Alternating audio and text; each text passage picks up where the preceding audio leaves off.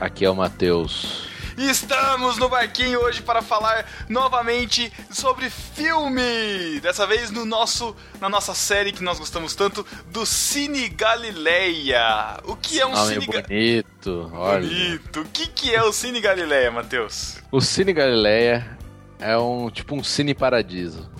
Olha aí. Não, tá ótimo, né? O que, que é um Cine Paradiso?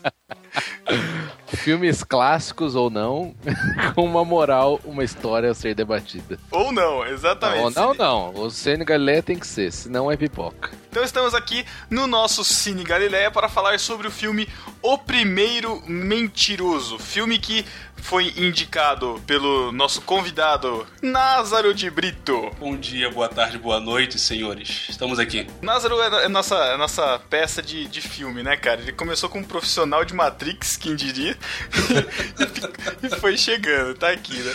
E ganhei o título de filósofo, cara. É, filósofo, quem diria? Putz, tá ótimo isso. E também, junto com a gente aqui, estamos convidando um outro capitão. Tomara que isso não dê, não dê naufrágio pra nenhum dos lados. estamos aqui com Josisley, lá do podcast Diário de Bordo. Paz do Senhor, meus queridos. Prazer imenso estar aqui nesse barquinho. Eu, eu nem sei como responder, cara. Paz do Senhor, eu É. respondo também. Pedro Presbiteriano, né? Responde com boa noite. Ah, eu aceito o paz de Deus, o, o graça e paz. Pra mim, o que importa é ter a graça. Então, graça e paz, irmão. E... cuidado falar muito graça, que é referência a outro podcast. Tá. Sim, citado. tá bom. Ô Pedro, é Oi. importante falar que o Josisley foi o cara que comprou a, a nossa. Tu tá falando. Não, não fala, não fala assim que não dá a impressão de que esse Que ele comprou a participação. comprado. Não. Mas se Não, alguém não foi quiser com- comprar a não participação, eu não ligo. Até porque dessa Ah. vez eu não vi um tostão desse dinheiro. Olha esse Matheus, cara. Vamos resumir aqui. O Josisley, ele foi lá e comprou a cota é, pra, no, no crowdfunding do aplicativo WeCast. WeCast para Android. E nessa cota ele ganhou uma participação no podcast No Barquinho, rapaz. Olha só que coisa bonita. Então ele tá aqui participando do Cine Galileia com a gente, falando sobre O Primeiro Mentiroso, que você vai escutar depois do Miguel. Não é Miguel, não fala Miguel. Não fala Miguel? Porque pode ser qualquer coisa agora. Ah, mas esse vai ser Miguel. Pode ser dela, pode ser qualquer coisa.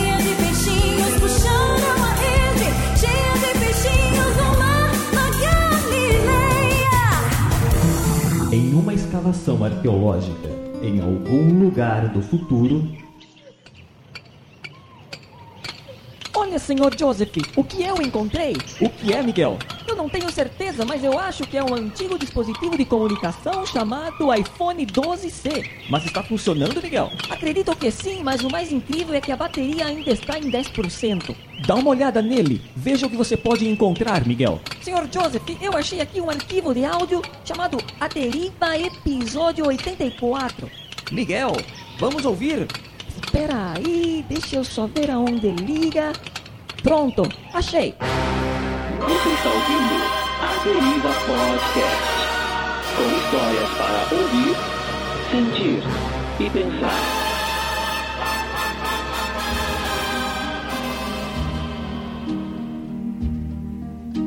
Essa história é um pouco diferente das outras. Ela irá falar sobre. Ei, o que foi que aconteceu, Miguel? Infelizmente, senhor Joseph, acabou a bateria. Você tem um texto bacana e quer vê-lo no Aderiva? Mande através de aderiva@nobarquinho.com e assine nosso feed que é aderiva.nobarquinho.com. A história que você está prestes a assistir se passa num mundo onde a raça humana nunca desenvolveu a capacidade de contar uma mentira. Esta é uma cidade típica nesse mundo. Como podem ver, as pessoas têm empregos, carros, casas e famílias, mas todas dizem a mais pura verdade. Não existem tais coisas como o engodo, a bajulação ou a ficção. As pessoas dizem exatamente o que pensam. E às vezes pode soar meio grosseiro, mas elas não têm outra opção. É a natureza delas. Escuta, eu não vou trabalhar hoje. Eu não estou doente.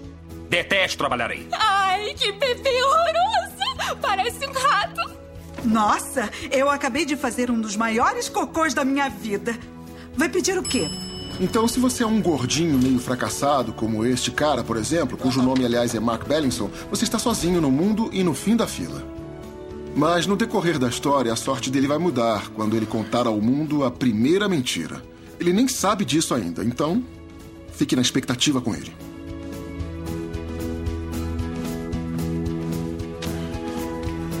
O primeiro mentiroso.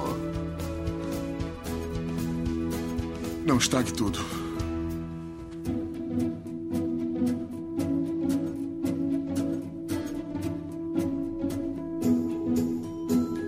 Estamos de volta para falar sobre o filme O Primeiro Mentiroso. É o filme do Thiago, não é? Porque a mentira tem perna curta. Caraca, eu tava vendo essa piada lá no início do, no, início do No Barquinho. No podcast, no podcast 1 já essa piada já tinha vindo. Já. Caraca, Matheus resgatando o seu lado humorista. Antes de tudo, gente, vamos lembrar que o Cine Galileia, ele não é pra exatamente contar a história do filme, tá? A gente a parte da história pra outras discussões. Então, assim, vai ter spoiler? Vai ter spoiler. É muito bom que você tenha assistido o filme, mas vai ser muito legal você assistir o filme depois também. Então, antes ou depois, se você tiver assistido, se você não tiver assistido esse filme, escute o podcast, entre nas nossas discussões, que vão ser. O filme é ponto de partida para as discussões que a gente vai tomar. E um desses pontos de partida é justamente a história do Mark que vive nesse mundo onde não existe mentira. O filme conta a história de Mark Bellison. Ele é um roteirista e ele é fracassado. Tudo de ruim começa a acontecer na vida dele e ele não consegue conquistar nada na vida. E com isso, ele descobre em um mundo em que não existe a mentira, ele descobre que inventar as coisas iria resolver os problemas da vida dele. Cara, o Thiago não sabe fazer sinal. Não sabe. É Não sabe sempre mesmo. péssimo. Principal, ele quase Princip- falou. O principal virou coadjuvante, né, cara? É. Vamos lá, então. Eu vou, eu vou dar, eu vou dar oportunidade pro nosso irmão querido, nosso irmão Graça e Paz. Desculpa. Olha o Vou dar- Pedro, cara. Tô brincando. Vou dar a chance do Joseph Slay redimir essa, essa sinopse do Thiago. Olha, ó, a gente combinou que não ia ter pecadinha. Aí você já joga, já joga a bucha pro meu lado, né? O filme ele narra a, a, a vida do Mark. É Mark o nome do cara? Não sei. Ih, cara, tá, tá pior do que o Thiago. Olha só, aprendam. Ouçam e aprendam, apenas isso. Num mundo utópico, numa sociedade muito distante da nossa, numa realidade paralela, o Mark é um escritor que é mandado embora e a partir de um ponto na sua vida, ele descobre que pode contar mentiras. As pessoas não sabem falar algo que não é, como ele mesmo diz no filme, né? É, eles É. na verdade eles não, eles não sabem nem a palavra mentira, né? Não existe, não existe esse conceito. É muito, é muito doido de imaginar. E é, é interessante que quando a gente fala em um mundo que não existe a mentira, e o começo do filme é um pouco chocante pra gente, né? Que não tá É. acostumado com as verdades que a parceira dele de encontro, logo no início do filme, fala. Além deles não saberem mentir, ou não existir esse conceito de mentira, não existe também um conceito de pensar pra falar. E isso foi uma coisa que me, que me intrigou no início do filme, porque no, no começo ele dá uma demonstração de como funciona esse mundo utópico onde não existe a mentira. Então aparecem exemplos, por exemplo, de um cara que faltou no trabalho e tá dando justificativa pro chefe dele falou assim: Ó, eu não vou no trabalho hoje. O chefe pergunta por quê, ele fala: ah, porque eu não tô afim. Tipo, ninguém é sincero nesse ponto, entendeu? E outra mulher que virou e falou assim: ah, hoje eu fui no banheiro e fiz uma bela obra no meu vaso. E, tipo, ninguém tem que chegar e falar isso, sabe? Tipo, não é, não é uma questão de mentira, né? É uma questão de omissão. Mas o filme ele, ele parte desse ponto em que a, a mentira é só uma parte do caráter desse mundo, dessas pessoas, onde na verdade não existe um conceito moral, eu acho, né? Onde não existe um conceito de você magoar as pessoas ou não. Tanto é que no encontro dele com a personagem da Jennifer Gardner, a mãe da personagem dela Gardner. liga no. Gardner. Gar- Ah, é, Gardner. é Gardner. Garnier. É. Garner. Tá. É, no meio do, do encontro, a mãe dela liga e ela começa a contar do encontro. Ah, tá legal, não sei o que lá. E aí acho que a mãe pergunta: ah, ele é bonito? Não, ele, é feio. Não, ele é gordo. Nariz Ele tem nariz de batata. Ah, não, eu, eu vou sair daqui e vou pra casa. Não, não vai nem na rolar um frente beijo. dele, né? Na frente dele, é. Não, não vai nem rolar um beijo, não. É só um abraço. Desculpe. É a minha mãe. Eu acho que ela quer saber mais do encontro. Não vai demorar. Alô? Ah, é? Tá bem na minha frente. Não, não é muito atraente. Não, não ganha muito dinheiro. Mas tá tudo bem, ele parece legal, é divertido. É meio gordinho. Ah, E também tem um narizinho de batata. E parece um sapo. Assim, na região da face. é, mas. Não, eu não vou dormir com ele hoje, não. Não? Provável que nem um beijo. Tá bom, pra você também, tchau. Me desculpa, tá? Tudo bem. Não se preocupe. E como vai sua mãe, hein? Ela tá bem, obrigada. E é, um- é uma sinceridade tamanha, cara, que a gente acha estranho, né? Eles não ficam constrangidos em falar a verdade. Nem um pouco constrangidos. Eles falam e não estão nem aí. E a pessoa que recebe a, a, a, a sinceridade extrema também é, recebe assim, com, com naturalidade também. Eles não ficam tristinhos ou com raivinha. Eu tive a impressão que aquilo faz parte da natureza deles mesmos, né? Não é uma questão de, ah, eu tô falando a verdade aqui. Não, aquilo é natural para eles. No entanto, desde o começo do filme, para mim ficou claro que o Mark, ele se sentia incomodado com essa verdade. O- os outros não me transpareceu isso, mas ele, desde o início, me pareceu que ele se sentia incomodado em ficar escutando essa verdade plena. É, o tempo todo, né? Porque ele tá no trabalho, ele chega lá, a secretária dele. Ah, você vai ser demitido hoje, né? Por uma naturalidade, né? Ele. Não, não sei ainda, seria, né? Seria igual a secretária do Matheus no trabalho dele, né? Ah, você vai ser demitido hoje. Ai, que bom, graças a Deus, esse ambiente vai ficar mais tranquilo. Ah, não, não. Mas é, sabe que eu, eu gostei daquela sociedade, cara. Eu viveria lá de uma boa. Nossa, Matheus, cala a boca. As pessoas falando a verdade umas pras Ia poder outras, mandar. sem o falsidade. Matheus ia poder ficar mandando todo mundo se ferrar o dia todo sem É, ser julgado. E ninguém né, ia poder reclamar, ninguém ia poder reclamar. Mas o, falar, é o interessante é que, apesar das pessoas falarem a verdade o tempo todo, as pessoas tinham personalidades diferentes, né? Então, a personagem da Jennifer Garner, ela era uma personagem, tipo, egoísta, né? Egocêntrica, só pensava nela. A secretária era uma pessoa. A secretária do Mark era uma pessoa, tipo, desgostosa da vida que odiava o que estava fazendo.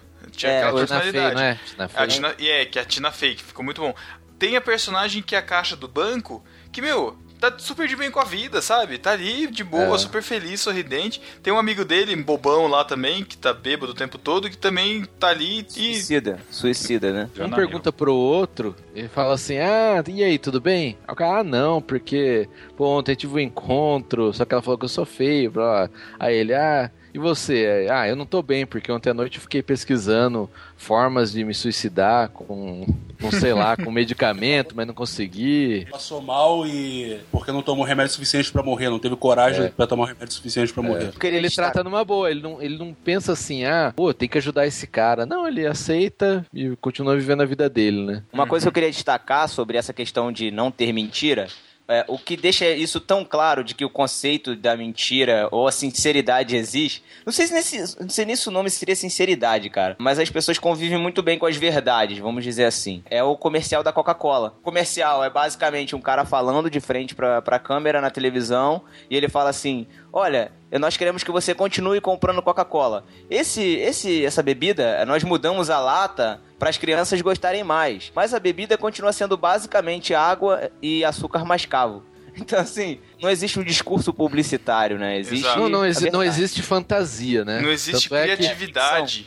O cara termina assim: Bom, eu trabalho nessa empresa aqui, então eu peço que vocês continuem comprando. E voltando um pouquinho àquilo que eu falei sobre as pessoas aceitarem bem a verdade, a própria Pepsi, ela faz o, o- o próprio comercial dela, é bem interessante. Ela Muito fala: bom, cara, muito Quando bom." não tiver Coca-Cola. Que é igual o slogan aqui do Brasil, né? Pode ser, né? E é interessante que essa questão do excesso de sinceridade. Não é excesso de sinceridade, porque. Não, é- é, na verdade, acho que nem existe o conceito de sinceridade, porque eles Não, são é- simplesmente assim. É, é a maneira com que eles são, né? É, é o que, o que você tá pensando da outra pessoa quando ela chega, tipo, a mulher que em vez a outra chega com o cabelo horrível, em vez de falar assim, ai, cabelo bonito, não, fala, Ou não fala "Nossa, nada, ou não fala cabelo- nada, né?" Ou, é, ou não fala nada, ela- eles falam assim, nossa, seu cabelo tá horrível hoje, né? Tipo, É, não, exatamente. não existe isso esconder o que você tá sentindo ou Só- pensando uma das outras Só pessoas. existem os fatos reais que são conhecidos. Tanto é que o personagem do Rick Gervais, o Mark, ele é um roteirista de uma empresa que faz filmes, né? Só que os filmes, eles são literalmente um script da história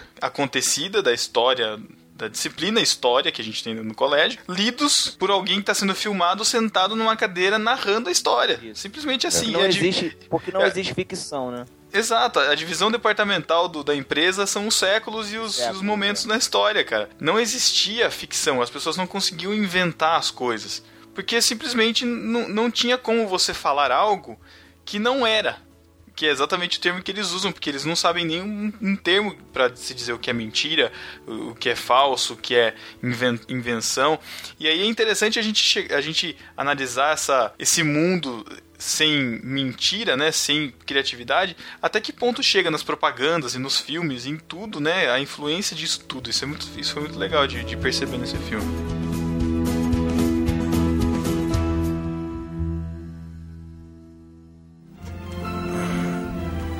Oi, prazer, sou Bob, eu sou porta-voz da Coca-Cola. Estou aqui hoje para pedir que continue a consumir. Sei que é a bebida que consome há anos e se ainda gostar, gostaria de lembrá-lo de comprar outra vez em breve. É basicamente uma água doce marrom, que não mudou os ingredientes, então não há nada de novo a dizer sobre ela. Ah, só a latinha que mudou um pouco. Dá para notar que as cores estão diferentes e botamos um urso polar para as crianças gostarem. Ela tem muito açúcar e, como qualquer refrigerante calórico, pode levar à obesidade em crianças e em adultos que não mantêm uma dieta saudável. É só isso, Coca-Cola. É muito famosa, todo mundo conhece. Eu sou Bob, trabalho na Coca-Cola e estou pedindo que não pare de comprar. É tudo. Coca-Cola. Hum, é meio doce. Sou muito famosa. Obrigado.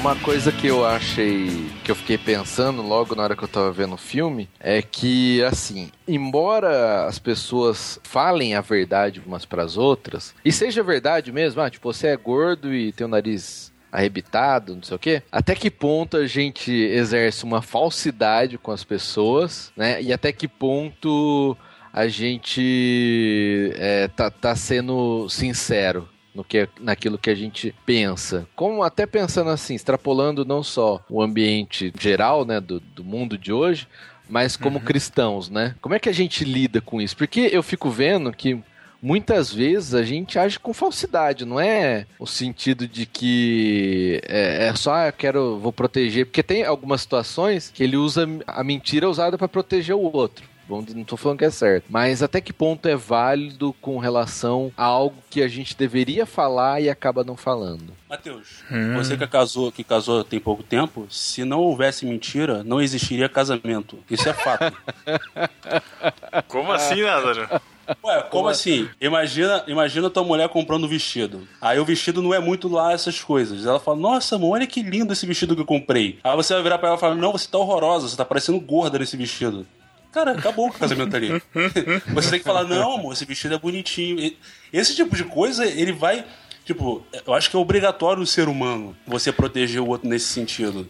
Então, e- e- isso é interessante porque, diferente do, do que o filme mostra, a gente é moldado numa sociedade onde a mentira existe. E onde a mentira é socialmente aceita, de certa forma. Porque se você chega pra sua esposa e fala, ah, esse vestido tá horroroso e tal, não sei o que, não sei o que, não sei o que lá, ela vai ficar pé da vida com você. Mas se você chega e fala assim, então, amor, ó, é bonito, mas. Entendeu? Ah. E você dá o contorno. Quer dizer, você tá sendo sincero? Até que ponto isso é uma mentira? É uma meia mentira? É uma meia verdade? É, até que ponto é válido ou não é, né? E tem o outro lado também, que as pessoas não estão acostumadas a ouvirem sinceridades, né? Elas estão acostumadas a serem enganadas.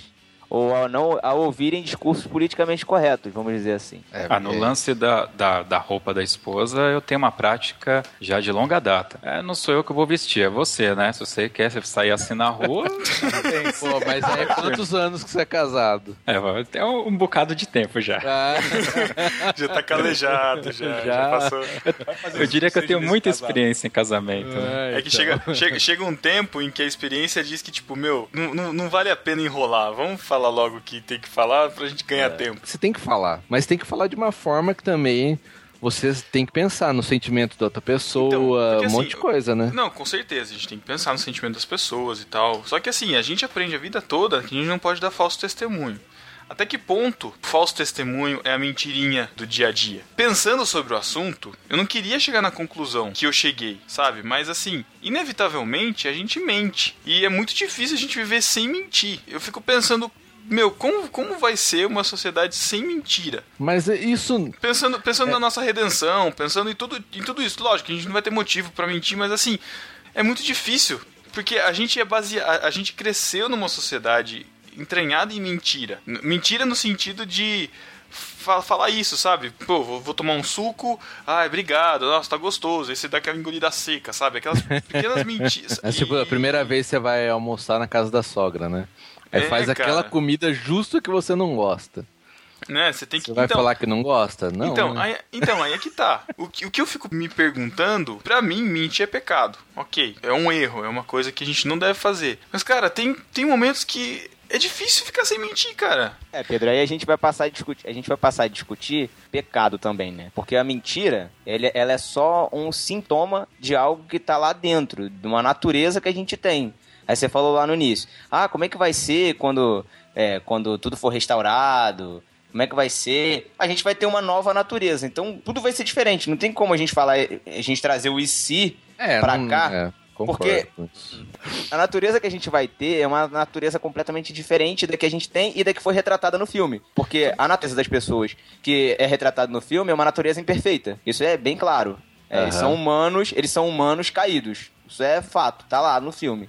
E Uhum. no, na, na redenção, quando tudo, quando tudo for renovado, né? Quando tudo for. Quando Cristo voltar e tudo for, o, o reino for estabelecido, aí o que vai acontecer é que a gente vai ter uma nova natureza e tudo isso que hoje permeia a nossa natureza caída não vai existir mais. Então não tem como a gente falar disso. Hoje o que faz a gente mentir é a proteção que a gente tem a nós mesmos, é o egoísmo. É- só que é algo que tá bem mais lá dentro, tá na natureza. A mentira, a proteção, as cercas que a gente coloca em volta de nós mesmos é apenas um sintoma do que tá lá dentro. Eu só queria fazer um vínculo com algo que eu ouvi o, o Thiago falar em algum dos podcasts de vocês, não vou lembrar em qual que é, que muitas das coisas que acontece é em função de uma ação do próprio ser humano. Então, eu, eu vejo a mentira dessa forma. Ah, vou vou ter que contar uma mentira agora. Vamos dar uns passos para trás e ver o que, que aconteceu antes para que eu tivesse que chegar nesse estado que eu tenho que contar uma mentira para não causar uma desgraça, não causar uma, uma discórdia entre irmãos. Então a gente tem que avaliar o que vem antes. Eu creio que a gente não tem que deixar passar, cara. É, eu sei que existem momentos que são complicados efetivamente, mas também é complicado a gente ficar trabalhando sempre em cima das exceções, mesmo estando num, num ambiente cristão como, como nós aqui, né? Muito legal isso que você falou, cara, porque pensando no ambiente de igreja, vamos pegar esse exemplo que é mais próximo assim da gente que, que é cristão e frequenta, né, uma congregação. O cara, vocês aí que são do louvor, né? Todos vocês, exceto eu, mas eu, vejo isso que eu vejo, não, você foi o como é que chamaram? Pedro? Pedro Valadão? Pedro Valadão do, do Na confraria. na confraria no barquinho. Foi ele que Esquece conduziu o isso. momento de louvor. Esquece isso. continua. Mas, assim, é aquele caso dos irmãos que, ah, eu quero participar do grupo de louvor, não sei o quê. Ah, vamos, vamos lá fazer um teste, sei lá, sei o quê. E o cara canta mal, ou não sabe tocar. E aí ninguém tem coragem de chegar pro cara falar, ó, meu, isso aqui você canta mal. Não precisa falar assim, canta mal, você é ruim pra caramba. Mas pelo menos falar, ó, isso aqui não é pra você, você tem que procurar outra coisa e tal. As pessoas não têm essa coragem. É, eu já vi casos de pastor, por exemplo. O cara não sabia pregar. Anos tentando pregar e não conseguia, cara. Era ruim a pregação. E ninguém chega pro cara, ó, isso aqui, cara, não é pra você. É, você pode ser bom em outras coisas, cuidado tal, mas a pregação expor aqui a palavra, você não consegue. Ah, mas aí pro. No, no meu caso da banda é muito simples. Eu chego pro baterista e falo, cara, não, isso tá escrito. Porque o baterista. não, não, quero não. Peraí, peraí. Peraí que eu vou defender minha classe. Por que o baterista? Porque o baterista não sabe ler a partitura, né? Se você, se você quiser que um baterista toque piano, é só você colocar uma partitura na frente Não, dele, cara. Ô, Josisley, você tá falando com leigos, você tem que falar, é, tocar mais baixo. Falar piano, eles não vão entender, vão entender o instrumento musical. Thiago sabe Eu tocar sei piano que que é também. piano, Pô, eu entendi piano, piano mesmo. Viu? Não tô Olha. falando? Leigo, Fala rapaz. pianinho, fala leigo. baixinho. Isso, exatamente. Mas pense, poderia ser pior. Você poderia ser o maestro, né? Você não ia ter duas varetinhas, ia ter uma só. E uma secretária, por exemplo? Como assim? Uma, sec- uma secretária. O chefe dela chega, alguém liga, o chefe não quer atender a pessoa. A, a secretária é crente da igreja do Nazareno. Aí, Nazareno, por quê, pô? aí o chefe dela fala: ah, diz que eu não tô. E aí, como é que resolve Ah, isso? irmão, aqui a santidade ao Senhor é o lema. Ao senhor, ao senhor meu Ao chefe. senhor. Tô brincando. É. Então, cara, eu, eu acho que aí, sei lá, tem uma coisa que vai além, tá? A crença, a crença é maior, mas aí também é ética, né? Sei lá. acho. Eu sei que é um caso comum de acontecer, mas eu pelo menos não me sujeitaria a isso, né? É, é complicado. Você ia dedurar seu chefe, cara? Ia enfrentar Não, não ia dedurar, disso? eu ia falar. Eu, eu já teve caso assim, chefe que me pediu pra fazer coisas que não eram listas, ou não só chefe, mas colega de trabalho, e pediu, ó, faz isso aqui desse jeito. Eu falo, não, desse jeito eu não vou fazer, porque isso aqui é errado. Uhum. Falei, você quer que o outro, você for pedir pra outro, peça, mas eu não vou fazer. É, e tem momentos desse que você coloca em risco o seu emprego. Por exemplo, posso contar de um caso de uma empresa que eu trabalhava, que eu trabalhava com a parte de segurança de redes e tal, e tinha um conhecimento bom, né, de... é, de hack, crack, né? Esse tipo de coisa de invasão. Eu tinha um bom conhecimento, na época eu trabalhava muito com isso. Então, meu chefe veio me pedir, oferecendo dinheiro pra invadir o concorrente. Aí eu falei, não. Não vou fazer isso. E eu sei que a partir daquele dia o cara considerou que era, eu sou um cara que ele não poderia contar comigo. É igual o dilema ético, eu tava até discutindo aqui em casa esses dias isso. O dilema ético de um policial que é cristão e que tem na mente dele que, a- que homicídio é pecado e que vê um assassino ou um ladrão com uma vítima, se ele não atirar no- bandido, o bandido vai matar a vítima. É um dilema ético e aí a gente vai começar a discutir o que, o que, seria pecado. Ele ser omisso de não defender a vítima inocente ou ele matar um assaltante. Ah, aí eu acho que o pecado ele tá numa função dessa. Se ele tem Sério que você acha moral- isso, cara? Não, Não, se ele sério tem esse dilema isso? moral, ele não deveria ser policial. Porque ele não vai conseguir exercer a função é, necessária de um policial, cara. Ele tá colocando em risco ele, as pessoas, os colegas. Tá, beleza, mas assim, só pra eu entender, o que você tá querendo dizer é que um cristão não pode ser policial? Não, se, o, se o cara ele tem esse dilema moral, sendo cristão ou não, ele não deve exercer a função. Agora, se ele é cristão, ele acredita que ele tá cumprindo ali uma função de policial por um bem maior, beleza. Pegando a Bíblia, a gente usando esse caso aí, ele vai estar pecando porque ele tá fazendo algo não por fé, né? E aí a Bíblia diz que o que não é feito por fé é pecado. É pecado. E é um risco, né? Um perigo. Ele não pode fazer isso. Não, ele pode fazer. Na minha opinião, se eu fosse responder isso, eu ia dizer assim, ó, ele tá pecando se ele for omisso de não cumprir o, o dever dele com a sociedade, que é proteger o inocente e punir o mal. É isso. Eu não penso nesse sentido. Eu penso no sentido mais da dúvida mesmo. Beleza, entendi. A dúvida seria o pecado. É. Entendi. A, a minha mãe me questionou um dia desse aí se ela se era pecado ou não cortar cabelo. E veio com aquela passagem bíblica que vocês devem conhecer e tal, que envolve a prostituta e tal. Então eu tentei explicar pra ela. Tem pessoas que você explica, a pessoa absorve aquela palavra e meio que é revelada. Puxa, é mesmo. Cara, tava aqui na cara.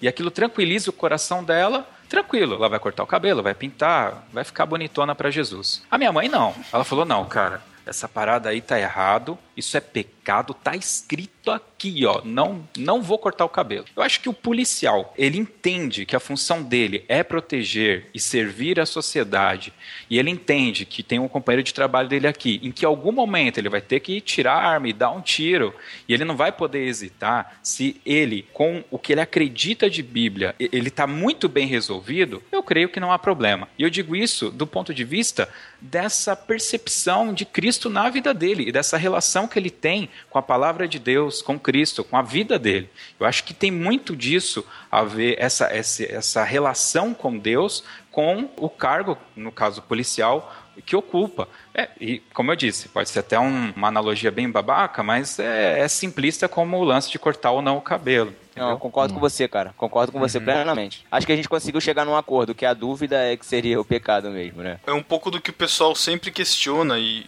e eu acho que é isso que vocês estão comentando, de quando alguém vai chegar e perguntar, tatuagem é pecado? Uhum. Exatamente. Né? Ah, É. e Ah, quero fazer uma, quero é fazer uma tatuagem. Será Cara, que é pecado? Não faz, né? Se Tá você em tá, dúvida, na- se você faz. tá achando que é pecado, então não faz, cara. É simples assim, Ah, né? É exatamente. muito, é- é muito mais fácil, é tão fácil de resolver, só que a gente quer racionalizar as coisas pra subverter a nossa vontade, É. né? Essa- E, e- e quando, vezes. você, quando você pensa em, ah, mas a Bíblia diz isso pro outro, né? Você quer forçar o outro. Mas eu acho que tem situações que quem defende vai achar que pode, tem um cara que defende e fala que não pode. Você vai ter argumentos dos dois lados, né? Eu tenho uma posição. Só que o problema é quando você tenta impor isso pra outra pessoa, né? Pra consciência da outra pessoa. E a Bíblia não ensina isso. Tem coisas que você vai alertar com relação a pecado, coisas que são claras. Por exemplo, se o cara tá em adultério, não tem dúvida. A Bíblia não. Nenhum ponto você vai ter dúvida sobre isso. Se o cara comete um assassinato, não tem dúvida. Só que entra essa questão do policial, né? Mas. mas vamos dizer. Sem ser nesse, nesse sentido, né? Não tem dúvida. Então, realmente, aí você tem que ir lá, alertar a pessoa. Né? Agora, nessas outras questões que são pequenas, tem que ter mais Uhum. compreensão, né? Muitas vezes. E só lembrando que o forte respeita a consciência do fraco, né? Isso é muito importante. Isso. Porque o forte é responsável pela, pela consciência do fraco, pra não fazê-lo cair da fé e pecar.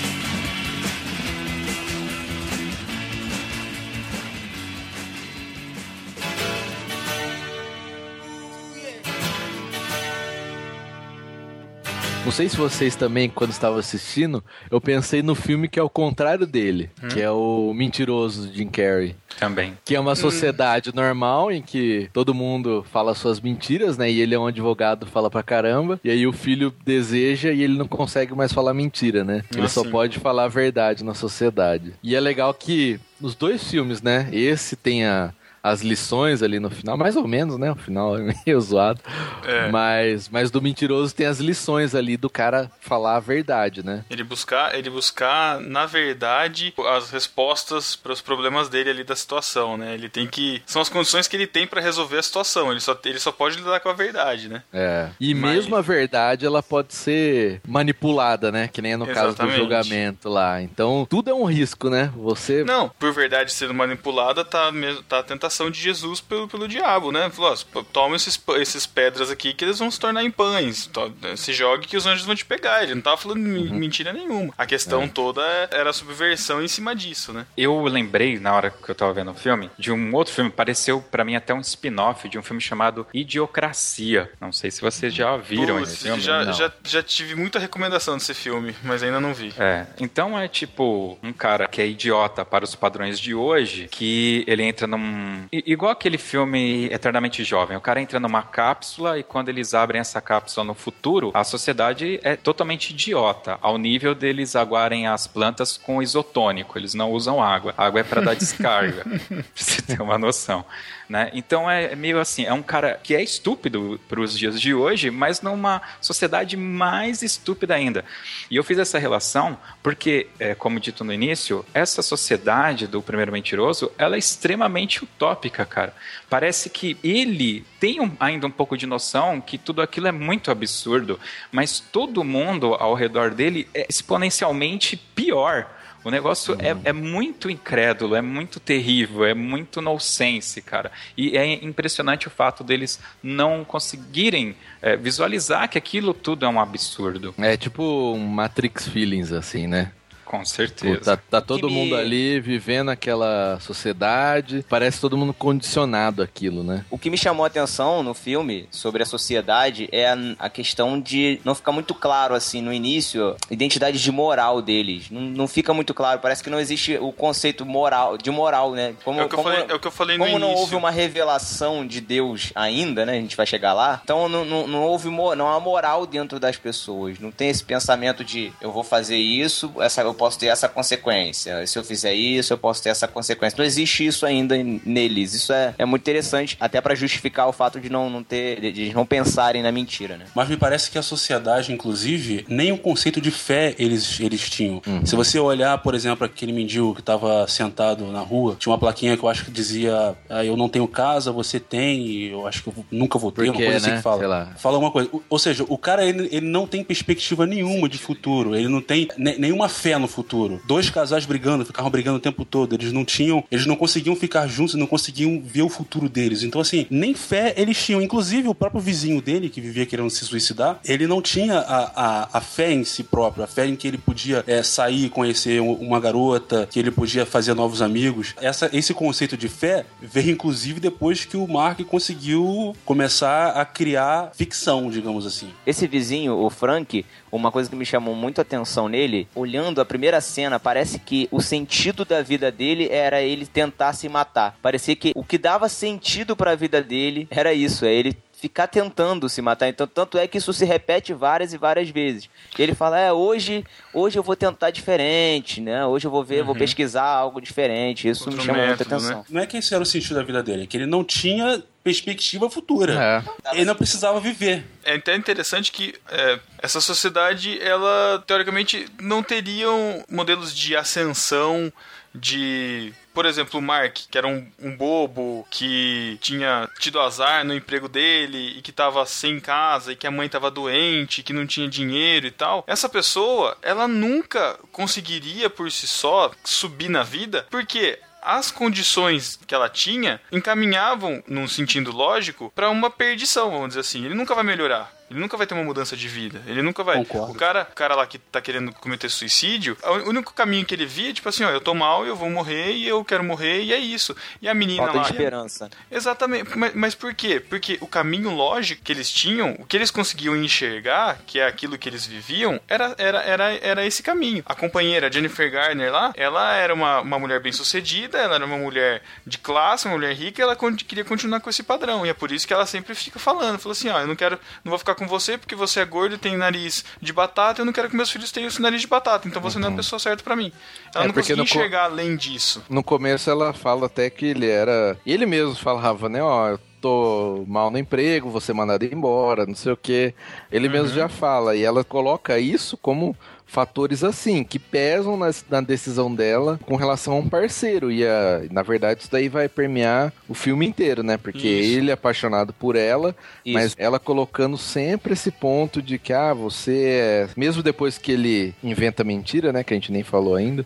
Uhum. Mas aí ele começa com isso a ascender na carreira, né? E começa a ter dinheiro. E mesmo assim, ela não quer ficar com ele. Mesmo gostando dele, mas ela pensa: ah, não, mas pô, meus filhos vão ser gordo e com nariz. Nariz- nariz de arrebitado. batata. É, é, uma, é um negócio muito racional, assim, né? Não é. O sentimento não tinha um, um lugar muito firme, assim, na, naquela sociedade. E por isso a falta de esperança de- dos personagens, os perdedores, né? Que fala várias vezes no filme. Uma das provas disso é o asilo se chamar Um Lugar Triste para Velhos Sem Esperança. o nome do asilo, cara, eu fiquei impressionado com isso. Quando apareceu, eu falei, cara, a sociedade realmente ela é sem esperança e ela é, poxa, ela é sincera a esse ponto. Aliás, é até engraçado existir a palavra esperança, né? Se você É, for pensar é. no, na, na- na real, porque Verdade. esperança é você esperar, é, é você ter uma expectativa além do que você acha que, né? E- Enfim. Não, mas, eles tinham expectativas. Tanto que, por exemplo, voltando lá meu exemplo do mendigo, ele falava: Bom, eu não tenho casa e não vou ter, ou seja, não tenho esperança de ter um dia. Então, assim, o, que, Uhum. o que eles não tinham era fé. Aquela coisa que você não. que você olha lá na frente e fala, não, eu terei, eu vou ter. E- Mas assim, o- Uhum. o conceito de esperança, eu acho que eles tinham, sim.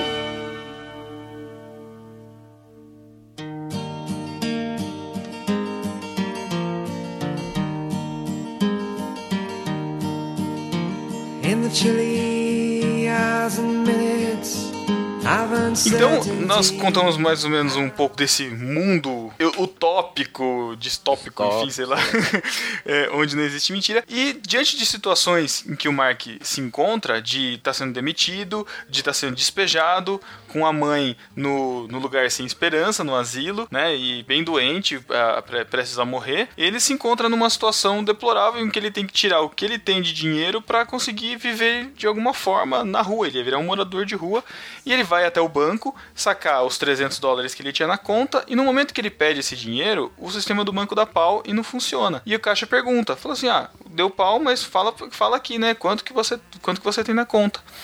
E aí, na hora dá o estalo, né? Nesse É, momento e ele dá um precisa estalo. pagar o aluguel dele ou ele vai ser despejado. Custava 800 dólares. Nessa hora, dá um estalo, alguma coisa, uma sinapse nova acontece, a evolução e, enfim, uma mutação acontece, que ele consegue falar algo que não é. Ou seja, ele vira pra caixa e fala, eu tenho 800 dólares. E nessa hora dá o primeiro gelo do filme, né? Porque É. na hora que ele fala, eu tenho 800 dólares, de repente o sistema volta. Ah, e o sistema voltou, espera só um pouquinho, eu vou conferir aqui. Hum, na sua sua conta tá dizendo que você tem 300 dólares. Putz, ferrou tudo, né? E aí a moça fala: Ah, deve ser um problema do sistema. Tá aqui, você prefere notas grandes ou notas pequenas? Ou seja, não existe a corrupção humana, não É. existe a a possibilidade Não, de enganação, a, a não existe nada disso. existe. Porque até o policial lá, quando ele vai parar Ah, cara, sim, o é cara verdade, dirigindo é bêbado, o policial fala, olha, é, você tava dirigindo bêbado e tal. Aí ele fala, tipo, ah, não tem jeito. Aí ele, ó, se você é, me der Me der 5 cinco mil... Dólares, não sei o que, eu, eu me corrompo. Ele fala bem claro assim, né? pra, pra eles, né? Ao mesmo É, tempo, mas- ele- mas- ele, mas fala a- assim, a- ele não tá bêbado. Aí o policial acredita. É, a corrupção no, no sentido de que você não vai, você vai acreditar que a máquina tá quebrada em detrimento do que a pessoa falar, do, do É. testemunho da pessoa. É porque não existe isso- o conceito, né? É, exatamente. Uma no- nota rápida. O cara da moto é o Edward Norton. Tá zoando. É, tô falando sério. Caraca! Na hora eu vi e falei, putz, eu conheço esse Sério? cara. Não, não. Fui olhar Não. lá na ficha do filme, é ele mesmo, fez uma ponta. Impossível, cara. É igual o Philip Seymour Ah, Hoffman, e- lá que fez e a- o Barman.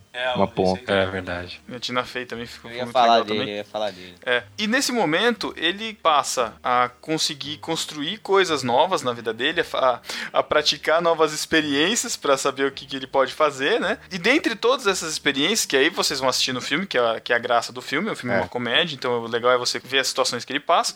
Mas numa das situações, a, a mãe dele tá muito doente. E ele vai até o leito dela, ela tá, ela tá tendo um infarte. Vai um morrer, infarto, né? Eu nunca sei o nome. E tá prestes a morrer. E ela tá conversando, e ela tá muito, e ela tá com muito medo, porque ela vai morrer e ela acha e tipo ela e ela fala, fala assim, ó, eu tô com muito medo porque vai acabar tudo e eu vou ficar numa escuridão e eu não sei o que vai acontecer. Uma escuridão ele- eterna, né? uma escuridão eterna. E, e ele muito comovido, e a equipe médica toda ali ajudando ela, porque ela já tá tendo uma parada ali no momento. E ele começa a falar com ela: Não, mãe, o lugar que você, você tá partindo, mas você vai pra um lugar muito feliz. E ela, no mesmo instante, ela começa a ficar sorridente, porque tudo que ele fala, ela acredita, porque ela não É. entende o que é mentira e o que é verdade. Ela, ela toma aquilo como verdade pra ela, e ela passa a acreditar que aquilo vai ser assim. E ele fala que a mãe vai encontrar com o pai, que lá eles vão ter. que, que todo, todas cada um tem uma mansão, todas as pessoas Cada um que vai ter a sua mansão. que todos vão ser felizes. E aí acontece que a mãe morre, ele fica super comovido, triste, é um momento triste do filme, eu tava assistindo com a Paty, a Paty, eu falei, você tá gostando? Eu falei, "Ah, eu tô chorando, eu tava chorando nessa Ah, parte, ah, cara. Ela também. Eu chorei também. mas esse filme é Cara. bem essa parte, cara. O Rick Gervais ele demonstrou ali Não, uma, a, interpre- a uma interpretação dele ali, ali. Cara, foi incrível. E Rick nesse mesmo... Gervais é, é gênio, meu. Um cara criador do The Office é um gênio. Estou com medo, Mark. As pessoas não comentam, mas a morte é uma coisa horrível. Num minuto está viva e. Depois é como se tudo sumisse. É o fim, Mark. Mais algumas horas assim e. Depois uma eternidade de vazio.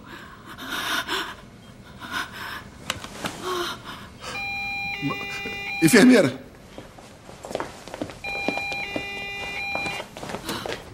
Sinais vitais caindo. Estou tão apavorada. mãe.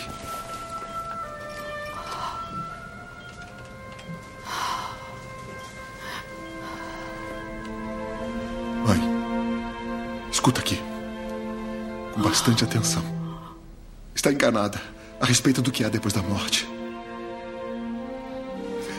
Não é uma eternidade de vazio. Você visita seus lugares favoritos no mundo. E todo mundo que a senhora já gostou vai estar lá. Vai voltar a ser jovem. Vai correr e pular como costumava e dançar. A senhora dançava. Não terá mais dor.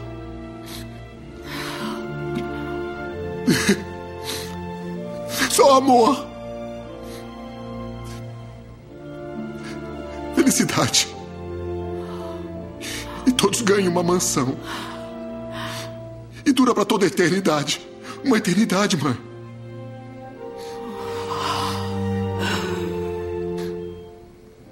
Dá um oi no papai para mim. Diz que eu o amo.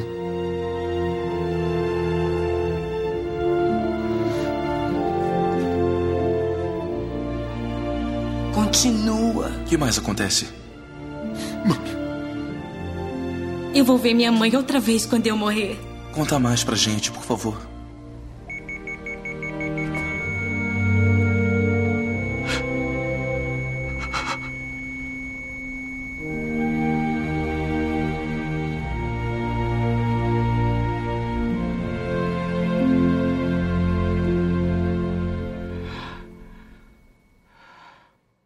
Nesse mesmo momento, em contraponto com esse, com esse drama todo, vira a equipe médica pra ele e fala: Viu, continua falando. Eu continuo É. falando o quê? Né? Eles pô a cara, que que tem- né? O que, que, que acontece? O que, que acontece depois da morte? Continua falando o que, que acontece. E a notícia começa a tomar a cidade inteira, o mundo inteiro, como o cara que sabe o que acontece depois da morte. É. E ele fica todo pressionado. E é interessante que ele se reúne com a namorada, né? Com a, com a Jennifer. Garner, com o amigo dele lá. E, e ele fala: Meu, eu vou ter que fazer alguma coisa, eu vou ter que contar alguma coisa pra ele. E ele, no, no desespero, ele pega as caixas de pizza dele lá e anota umas coisas pra fazer uma, uma cola, né? Duas caixas de pizza. Interessante que essas, que, que essas pizzas deles não eram é, redondas, ou elas eram ovais ou elas eram retangulares. Porque as É. caixas pareciam duas rochas dos dez, dos dez mandamentos. É. Né? Uma, uma, uma alusão óbvia, né? É, e ele, Que ele- E ele fala isso. É não, e ele fala isso. Ah, eu queria. Eu escrevi isso aqui no papel, mas eu queria colocar, sei lá, em tábuas, alguma coisa do tipo. Ele É. fala assim. Importante a gente saber, até pra analisar o filme. Não sei se todos sabem, mas o Rick Gervais, ele é um ateísta Isso. é, convicto Eu tava até e- coment- e, tava até e comentando prega isso. Isso. Quando ele vai, ele vai começar a entrar numa parte de religião agora, é, e tem uma crítica, né? É uma- na verdade, é uma, crítica é uma crítica totalmente secularizada à religião, esse filme, né? É, porque nesse momento ele começa a, a contar as coisas que acontecem, né? Então, ah, as pessoas boas vão pra esse lugar e quem faz coisas boas. Ah, mas o que, o que é uma coisa boa? Eles começam a dar uns exemplos esdrúxulos e ele tem que construir uma teologia na hora. É, pra na poder- hora. é. Isso é muito interessante, pra cara. Isso é muito responder. legal. E ele cria a divindade, né? Porque ele fala, ah, o homem no céu, né? O man in the sky. Mas você vê que, mas você vê que a, a teologia dele é baseada naquilo. Isso aqui vai me fazer ter as mansões ou não? Isso aqui vai me fa- fazer ir pro lugar ruim ou não? É, é- a teologia deles é baseada na, na teologia do cagaço, como diriam os nossos amigos lá do BTCast. Uhum, exatamente. Verdade. Baseado no mérito, né? Não, não tem o conceito de graça ali dentro. Aham, exatamente. E é- E é interessante imaginar que eles estão construindo uma teologia ali, eles estão construindo uma divindade, e como eles se baseiam, uma coisa que eu, que eu, que eu tava pensando, como eles se baseiam somente na história acontecida, na real, se Jesus realmente existiu como um, um personagem humano, físico, né, uma pessoa, ele não teve relevância nenhuma pra eles. Verdade, verdade. Né? E, nenhum, e- e nenhuma. Quer dizer, o mundo, além de ser um mundo isento de, de mentira, né? onde não existe conceito de mentira, é um mundo onde não, não, não existe nenhum conceito de religião. Ou seja, ele parte do princípio né? de que toda religião é uma mentira. Uma coisa que me chamou a atenção foi o seguinte: o que me parece, fazendo um, um paralelo assim, antes de Deus se revelar a Israel, é uma, uma sociedade antes de Deus se revelar a Israel, como se o Mark fosse Moisés. Uhum. Ele, ele tá recebendo a revelação de Deus, tanto é que aquele livro que ele escreve, e ele fala que foi escrito há 700 anos, é como se fosse a Bíblia. Ele começa a inventar um monte de coisa da cabeça dele, mas na verdade aquilo ali passou a ser a verdade absoluta, e ele mandava e desmandava com aquilo ali, com aquele livro que ele escreveu. Isso foi muito interessante. Não, não, o livro foi outra foi outra história. Não, mas é como se fosse a Bíblia, cara. Ele tava validando algumas coisas que ele precisava para criar essa, esse conceito de divindade, inclusive naquele livro que ele escreveu. Pareceu o Pentateuco, inclusive, né? É, exatamente, Uma isso aí. referência ao Pentateuco. Eu acho que. Vocês ouviram falar do que eu disse para minha mãe semana passada. E é por isso que eu estou aqui. Eu sei de algumas coisas muito importantes sobre o que acontece depois da morte. Tudo o que precisam saber está escrito nessas duas caixas de pizza.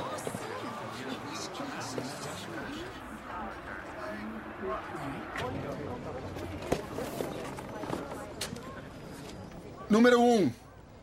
Existe um homem no céu que controla tudinho aqui. Número dois. Ô, peraí, peraí, peraí. Como é que é esse homem? Ah, alto, mãos grandes, para fazer as coisas, uma cabeça cheia de cabelo. E qual é a etnia dele? É, ele é um novo tipo de etnia. Ele é uma mistura de todas as nossas etnias. Ele mora nas nuvens? Não. Podemos vê-lo? Não, ele mora muito além das nuvens, alto demais para ver. Então ele vive no espaço. Não tão alto assim. Então é na estratosfera. Desculpa, pessoal, eu tenho muito que contar aqui. Será que podemos. É, O cara vive no céu e vocês não podem vê-lo. Ele controla tudinho. Legal? Ótimo. Número dois. Quando morre, você não desaparece numa eternidade de vazio. Em vez disso, você vai para um ótimo lugar. Número três. Nesse lugar, todo mundo ganha uma mansão. Que tipo de mansão? A melhor mansão que puder imaginar. Ah, eu pensei numa mansão horrorosa. Ah, não, é a melhor mansão que você puder imaginar. Não a que você está pensando agora, mas muito melhor. Seja qual for a melhor mansão que você quiser, é ela que você vai ganhar. Número 4. Quando morre, todas as pessoas que ama vão estar lá. Elas vão ter mansões? Vão, vão. É claro, todo mundo ganha uma mansão. E se eu quiser que eles morem na minha? Ah, tudo bem. Eles deixam a mansão deles e vão morar com você. E a mansão deles? Ah, Eu não sei. Volta pro mercado. Podemos. Número 5. É, quando morre, vai ter sorvete de graça para todo mundo. Todo dia e toda noite. Em qualquer sabor que imagine. Até sabores ruins? Por que você pensaria em sabores ruins? Disse que é em qualquer sabor que eu imaginar. Essa não, acabei de pensar em cremes e gambás. Ah, mas então não coma. Acabei de pensar que cobertura de chocolate desce diarreia. Então não bote no seu sorvete. Qual é o problema de vocês, pessoal?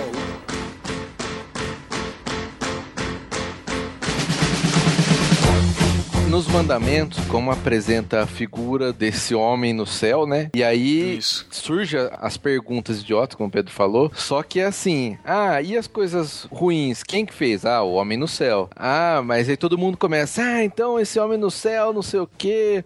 A gente não quer ele, começa a xingar, né? Aí ele fala: não, mas ele É. fez as coisas boas também. Né? Ah, aí uma mulher pergunta: ah, minha avó morreu, foi ele que fez isso? Ele, é, foi. E a herança dela ficou pra mim, fiquei milionária. É, Foi ele que fez? Ele foi? Ela, ah, tipo. Então eu aí- ele, né? É, Uhum. aí, aí evidencia bem essa crítica, a percepção religiosa dele, né? E algumas coisas que nem o cara. Uma ah, caricatura, uma caricatura de cristianismo que ele faz. É, fumar, fumar pra mim é bom, eu vou poder fumar nesse lugar, né? Tem umas, umas questões interessantes, É, assim. é. E os mandamentos vão ser isso, eu não lembro exatamente cada um, mas vai pautar, depois daquilo lá, vai pautar o- a toda a humanidade, porque tá todo mundo acompanhando ele ali naquelas novas verdades que ele tá apresentando, né? E até vai ter um momento que aparentemente não tinha igreja. Aí vai mostrar uma igreja lá, lugar tal, um, um lugar pra você pensar tranquilamente no homem do céu, né? Tipo.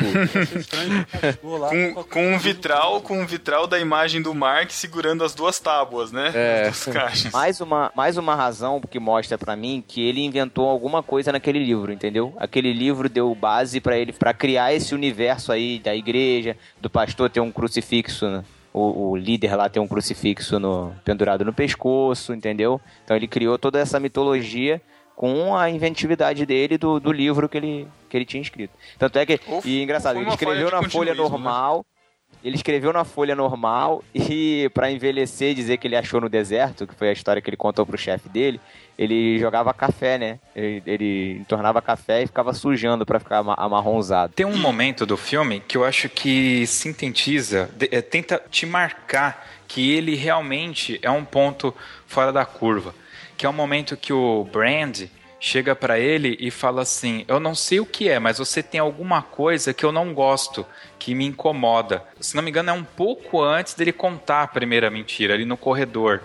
Isso, foi quando ele foi demitido. Esse é o cara que era bem sucedido lá como roteirista tal, o cara era bonitão, não sei o que. Inclusive, ele é o Chris Trigger do Parks and Recreation. Mas é interessante mesmo, que aí ele.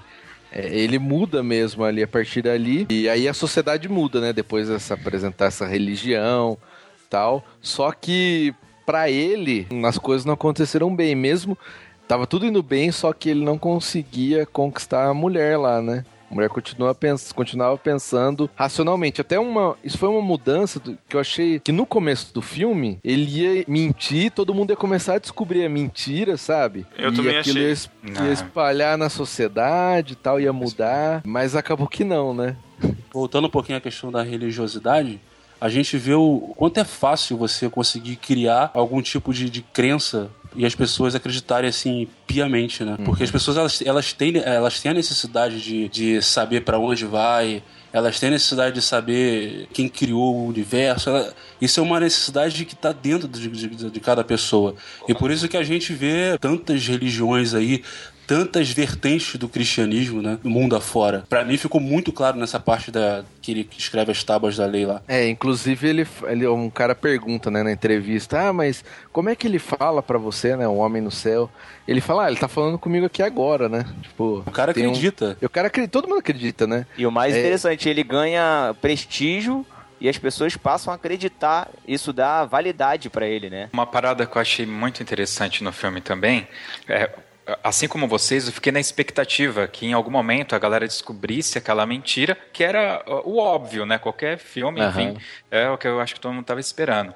Só que tem um momento, cara, que é quando a, a mulher, aliás, são duas coisas. Uma, ele é, sendo esse, entre aspas, emissário da verdade, né? Da verdade, na verdade, é mentira, ele consegue transformar a vida daquela mulher. Da, da Jennifer. Porque no início do filme, ela é extremamente fútil, cara. Assim, apesar dela estar numa posição social boa, ser bonita, é- ela é uma pessoa feia. E ele vai transformando ela, e quando chega no final do filme, ela assimilou aquela mensagem que ele está passando para ela, que o físico pouco importa. Na realidade, tem o, o lado emocional, o lado af- afetivo, que é o que mais conta. Ô, Josisley, uma coisa que comprova isso é quando ela para no, no parque e os menininhos estão zoando com o gordinho. Não sei se vocês lembram dessa Isso, cena. aham, do legal. sorvete. É ali que se transforma, né? As coisas, a mente dela se transforma ali. Não, e o engraçado é que antes ela fala pra ele que ela o amava, né? Ah, eu, eu te amo. Aí ele até ficou É, olhando eu pra cara amo, dela. mas- assim. Mas o- a questão que, pra ela, a questão da aparência era muito mais do que o amor. Ele tem, é, ela fala assim: se você disser que o dinheiro pode mudar o seu DNA, eu fico com você.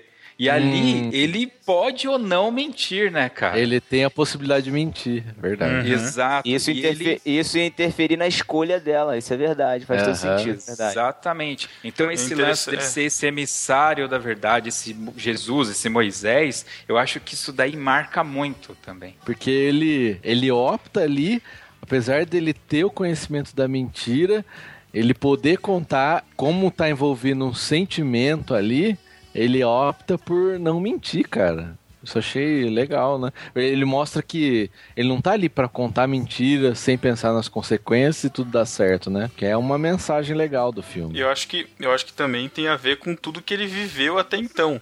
Porque a gente para pra pensar que uma mentirinha, na, na nossa concepção de que vivemos num mundo cheio de mentira, uma mentirinha ou outra dá pra gente lidar. Ele poderia falar que o dinheiro ia trazer esse negócio da genética e depois ele falar, putz, olha, achei que trouxesse e não dava. Ele poderia passar por É, isso. é. Mas vem de tudo o que ele viveu, de, da, da verdade, de tudo que ele viveu. E eu acho que até, até pela, pela questão da conquista dele desde o começo, conversar com, e, com ela, ela falar que ah, não foi tão ruim quanto eu imaginei que fosse, até que foi legal e tal. Então, dele querer manter pra ele uma conquista Verdadeira, dizer, né? Uma sincera, conquista real, verdadeira. Exato, porque ele conseguiu o trabalho que ele queria. Quer dizer, na verdade, é até interessante que ele conseguiu o dinheiro da forma com que a mulher falou no começo, né? Da descrição do emprego, né? Não sei se vocês lembram no início, eu achei, eu achei muito interessante o que ela fala, que é muito, muito do que a gente vive às vezes não, não expressa dessa maneira, né? Que ele pergunta se ela gosta do, se, se ela gosta do emprego dela, ela falou assim: ah, não gosto, eu faço pelo dinheiro.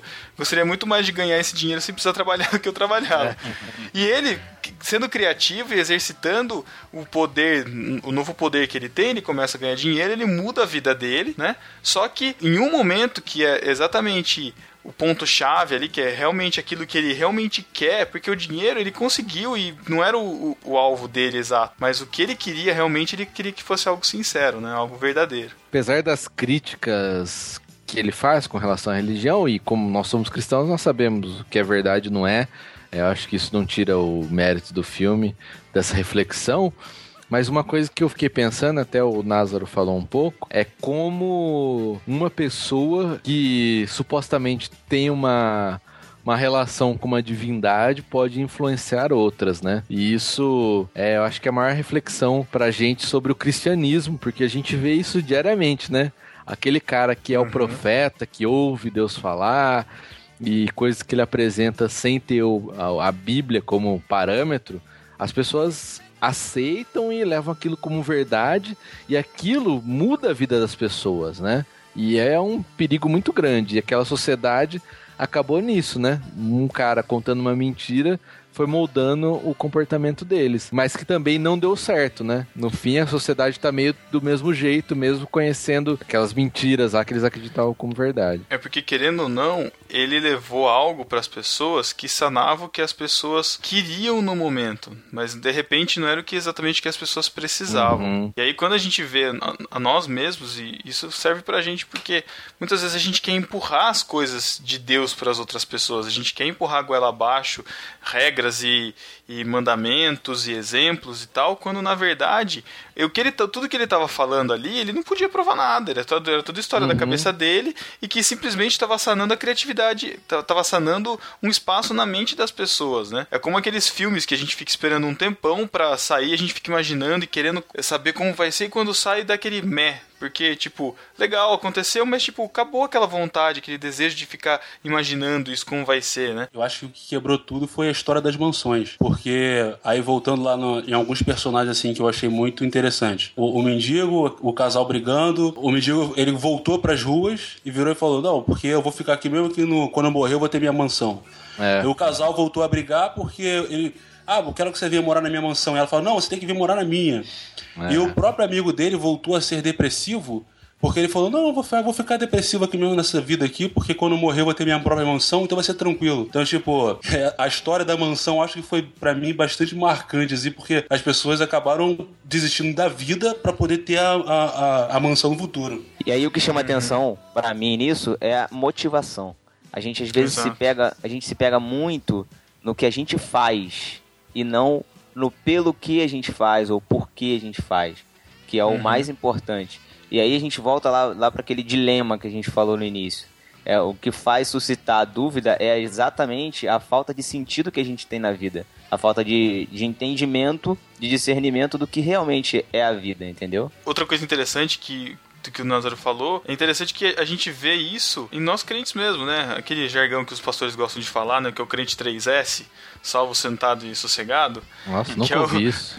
Nunca ouviu? Eu também nunca. Caraca, como, O jargão do como seu pastor, assim, velho. Cara, Pres- como assim? Essa presbiteriana Salvo- tá muito estranha, cara. Tá, Só tem demais. Botucatu isso aí, cara. Cara, salvo, salvo, sentado e sossegado. É o crente que ele, ele, ele tem a salvação e ele fica sentado observando as mazelas do mundo e falando assim: ah, Maranata, vem logo, Deus, pra, gente- pra, pra gente ir logo pra esse lugar bom que você tá esperando. Aham. Porque, tipo, o que ele queria, que era ir, ir pro céu, ele cumpriu.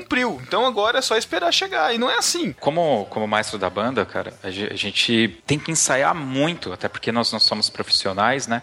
Então, às vezes, a gente ensaia uma música por seis meses para tocar uma única vez lá. Então, existe todo um caminho a ser trilhado ali de ensaios. Então, de domingo, que é o nosso ensaio, você tem que eventualmente abrir mão de um churrasco, abrir mão de uma festa em família, porque o grupo tem que estar unido para ter aquele resultado final. E Uhum. um discurso que eu sempre uso com os músicos é: quando chegar no dia dessa apresentação, é um grupo, mas a salvação e o que você está apresentando diante do altar é individual. Então, o que você efetivamente está apresentando a Deus naquele momento? Porque a gente está falando de música, né? É, mas é uma música que vai durar ali cinco minutos. E você não está apresentando só aquilo. Você está apresentando todo o seu empenho em dar o melhor, o seu melhor para Deus. E às vezes, nesse caminho para apresentar essa música de cinco minutos, você trocou por um churrasco com a prima, irmã, cunhada da faxineira da sua casa que vai de terça-feira à tarde, sabe? E que tinha um pagode tocando. Com certeza, cara. Entendeu? Então tem. É, é, é, é tudo, todo o caminho até você chegar diante do trono e oferecer ali. Aqui, ó, Deus, é isso que eu tenho para te oferecer. Então, do valor 10, quanto que você pode oferecer e quanto que você efetivamente está é, dando para Deus, está oferecendo a Deus? Porque o, o grande lance é de 0 a 10 você consegue dar 4, Deus sabe que você, o seu máximo é o 4. Mas tem gente que chega lá com meio, com 1, não consegue dar esse 4 porque trocou por qualquer coisa no meio do caminho, né? Ô, Josilei, eu, eu gosto também, cara, de pensar que a gente, quando aprende sobre salvação, a gente sempre pensa no futuro. Sim. É, e a gente esquece do presente aqui, né? Que a gente tá aqui, a gente tá aqui para manifestar a nossa salvação para as outras pessoas. Pegar aquela esperança que tá lá na frente e trazer aqui pro presente e viver a partir disso. Salvação pro cristianismo é isso, não é lá no futuro, é agora. A gente já começa a viver como salvo aqui. E realmente, eu concordo muito com essa parada do ensaio que você falou. A gente tá aqui ensaiando para um dia a gente executar lá quando chegar naquele, naquele grande dia, a gente tá afinadinho pra tocar junto com, com o restante da, da galera da banda. né?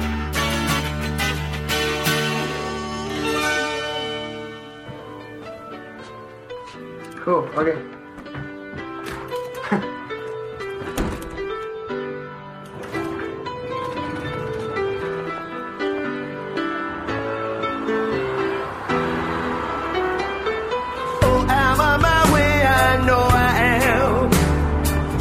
Vamos encaminhando para as nossas notas na nossa escala de 5 pães e 2 peixinhos. Não sei porque eu falo peixinhos, pode ser peixe normal, né? Mas tudo bem. É, para que você que não sabe, não conhecia o Cine Galileia e não sabe o que é essa escala de notas que a gente usa aqui, os 5 pães são uma nota geral de 0 a 5 é, sobre o filme, o que você achou do filme, a qualidade do filme, se o filme foi legal, se não foi legal, se curtiu, não curtiu. E a escala de 2 peixes é o, o quão edificante esse filme foi para você, o quanto você conseguiu gerar de reflexão, o quanto ele foi marcante nesse sentido reflexivo, nesse sentido espiritual, o que você conseguiu tirar de lição do filme, mais ou menos assim, certo? Vamos começar com o Názaro, com as nossas notas, Názaro. Gostei muito do filme. O filme, pra mim, foi muito bem escrito. Então, cinco pães. Caramba! É, Cinco pães? Sim. Eu tenho, eu tenho uma escala que é muito fácil de, de entender. Ou eu gosto ou não gosto. Se eu gosto é 5, se eu não gosto é 1. E a parte espiritual, se a gente pode chamar assim, eu vou dar dois peixes, dois robalos bem grandes. Porque eu acho Dois que. roubalos. Caramba. É pra Porque combinar com o tema que- de mentira, roubá-lo e sei lá. Nossa. É, Dois mentirá-los. Nossa. Então, porque eu acho que o filme, ele, apesar de não ser um filme muito edificante, digamos assim, mas é um filme que faz você refletir bastante com essa questão da, de Deus, da criação de novas religiões, se é tão fácil você levar uma pessoa na lábia no- quando você diz que você tem uma, uma revelação divina. Então, eu acho que vale muito para essa reflexão. É, Matheus. Como qualidade de filme, eu não vou dizer que foi um primor, até porque foi um filme de baixo orçamento, né? Se não me engano, 15 milhões de dólares, foi bem baixo. O pessoal fez mais por favor pro Rick Gervais, tipo Philip Seymour Hoffman, Edward Norton, apesar de ter bons atores, né? Mas deixou um pouco a desejar, chega algumas partes ele meio lento, meio confuso, mas como é o Rick Gervais e eu sou devoto de The Office, então 3,5 pães tá de bom tamanho. Peixes, eu acho que a reflexão foi muito boa, mas não foi um dos mais marcantes da minha vida, então 1,5 peixe. Josisley. Bom, pro filme em si, três pães. Três pães e um miolo. Tá bom? um miolo.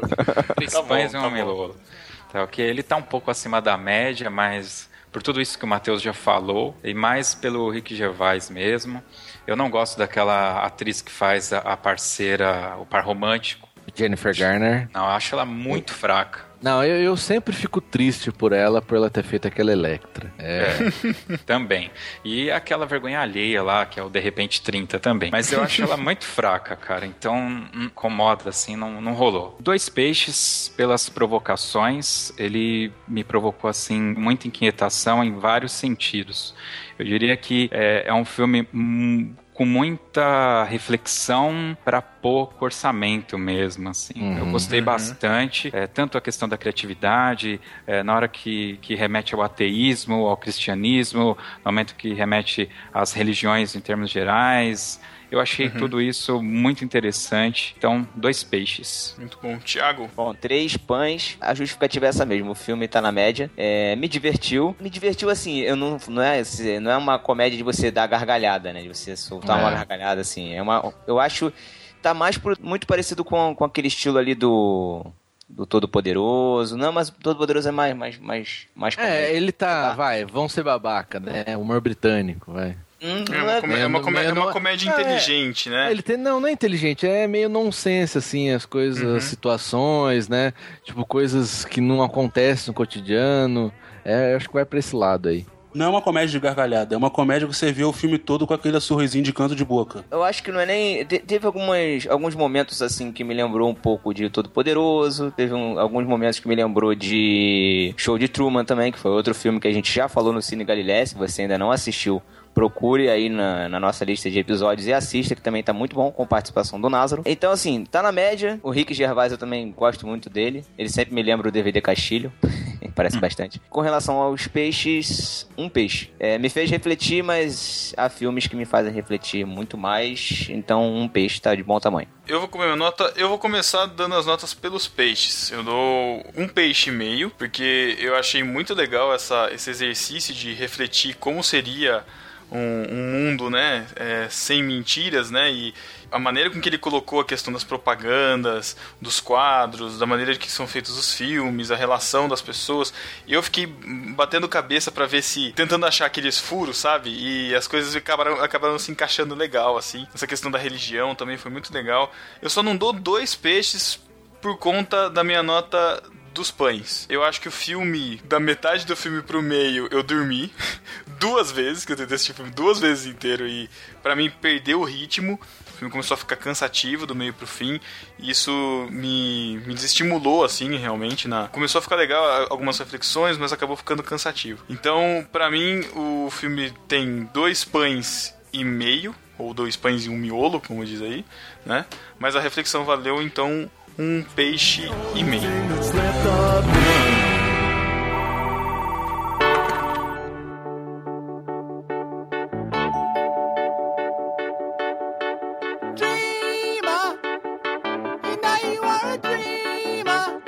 Então é isso, né? Se você gostou desse episódio, como o Thiago já falou, nós temos vários outros episódios do Cine Galileia. A gente tem episódios sobre Matrix, sobre o show de Truman, sobre a espera de um milagre. E se você sentiu falta de alguma discussão aqui dos temas que a gente falou sobre o filme, em vez de você comentar, falar, ah, faltou falar disso, pô, discute com a gente nos comentários. A gente continua a discussão aqui. É, o Josisley, o Názaro, nós todos aqui vamos estar nos comentários para continuar este podcast, certo? Josisley, muito obrigado pela participação, mesmo que comprada. muito obrigado, porque foi muito bom mesmo delicado. gravar. Não, foi muito bom mesmo gravar. E deixa, aproveita, fala um pouco aí de você e deixa seu jabás aí também neste momento.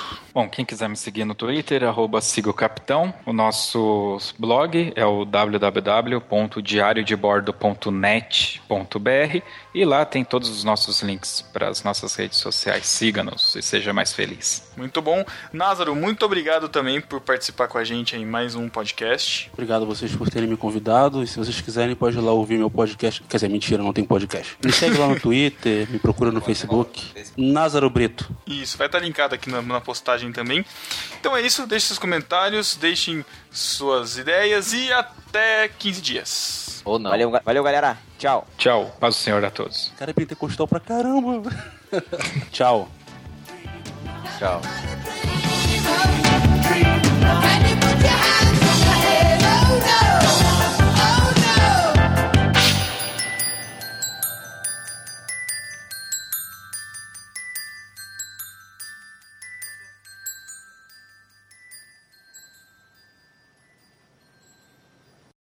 Você não sabe o que é uma epístola? Isso é heresia. Apresentei a pistola. Isso é uma heresia. Epístola é uma carta. Ouça agora Epístolas e Heresias. Epístolas e heresias.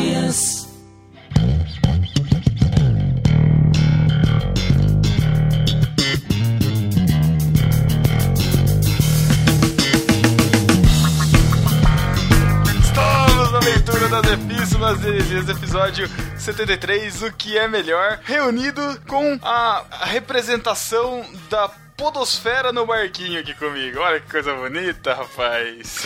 Estamos aqui com Chico Gabriel do Aderiva. E aí, pessoal? E é também com Jaqueline Lima, nossa representante em relações humanas, pessoais, enfim.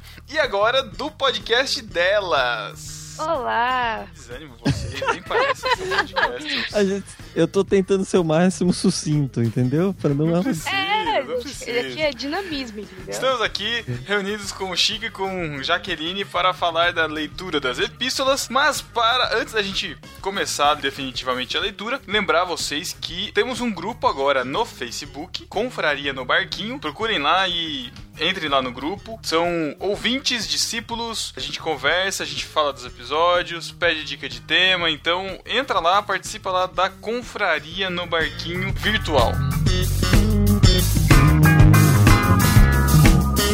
Então, no arroz de festa dessa quinzena, Jaqueline, quem está presente? Nós temos você, digníssimo Pedro, Olha, eu. e o Thiago, lá no irmãos.com, número 259, de Davi, junto com a Sara também. E tá bem legal o episódio, gente. Vamos lá conferir. E no discípulo desocupado, Chico? Bom, no, no barquinho tá o Jonathan Moreira que disse: Opa, será que hoje serei o desocupado da vez? Ouvindo agora o podcast. KKKKKK. Ele gosta do jogador de futebol, né? Deve ser isso. Oh, nossa, Ou ele é um químico que gosta de potássio, né? Po- Eu é, não entendo também. por que, que as pessoas. Ou, ou ele é da Klu Klux, Klu Klux Klan, sei lá, né? Isso, porque ele colocou três Ks. É, Exato, verdade. É uma é referência. isso. Irmãos.com, o Cláudio Antônio da Silva disse muito bom, ainda mais com a participação do Paulinho, deu mais vida ao podcast. Detalhe, um feijão com arroz, com pão e até puro não se recusa. Abraços. Referência Eu aí, espero, né? eu espero que não seja feijão e arroz dentro do pão. Eu não tô entendendo. Um feijão com arroz, com pão e até duro. Não, e se até puro, puro. Puro, Deve ser só o, puro. tipo o feijão com arroz, o feijão com pão ou feijão puro. Acho que foi essa a referência. É aquele, aquele feijãozinho que você molha o pão Ah, no caldinho, tá. sabe? É bom, é bom, é bom. Verdade. Sopinha de feijão. Então para as epístolas, definitivamente. Eu vou ler a primeira porque é de um companheiro nosso que há muito tempo estava sumido, o Ariel Jaeger, Jagger, enfim, lá do Propagando. Ele disse assim: Fala, discípulo, seria uma pena se minha língua de origem fosse o inglês. Pois a expressão I miss you não descreveria tamanha saudade que senti dessa galera sobre os peixes. Como eu tinha saudade desse bar. Passei um tempo no porão resolvendo assuntos pessoais com o temível TCC. Mas agora estou de volta à massa de discípulos e pretendo ouvir todos os pods que se foram enquanto eu estava ausente. Cara, a, des- a desculpa de TCC é a é, é o cachorro comeu a lição, né? Atualmente, Mas é cara. claro que não, cara. Como não? É, é fato, meu. Você consome a vida de pessoas. Tá bom, vou, vou É. considerar, vou considerar. Parabéns, galera. As novas vinhetas arrebentaram. Ficaram muito boas, fora a identidade visual que está fantasticamente simples e linda. Cara, eu gostei desse verbo, fantasticamente. Eu vou usar. Fantasticamente, simples Eu vou e linda. É A gente isso. tá dentro do sensacional do Melhorança, o incrível do Abner, a gente vai ter o fantasticamente. Achei fantasticamente legal. Fantasticamente é o quê? É verbo ou é adjetivo isso? Eu não entendi. Ah, é, Fanta- uma, é uma interjeição. é, é, é. Eu vou fantasticar esse texto, é por aí. Exatamente. Vocês estão cada vez melhores. Comentando sobre o cast, achei bem engraçado os tópicos, mas gostaria de comentar que, pelo menos aqui em Jundiaí, o McDonald's está passando longe de ser uma experiência disneylândica. Nossa, ele tá inventando vários termos. Quando eu sugiro passar lá, principalmente pra minha irmã, ela diz: Ah, não, não quero sair de lá de novo com meu cabelo cheirando a hambúrguer. E de fato, Marujos, lembro da minha camiseta da última vez estar com um cheiro de Big Mac. E sim, sou o cara que gosta de limão em tudo. Um abraço, Marujos, felicidades e muito sucesso. Cara, essa mania de colocar coisa na comida assim, eu, eu pratico, cara. O limão é um baita acompanhamento bom na comida, assim, eu gosto. É, limão é legal. Limão, sou- ketchup, ketchup Não, na não, pizza. não. Hashtag ketchup na pizza. Eu sou da opinião que limão contamina qualquer coisa. Essa é, a azeitona. Isso.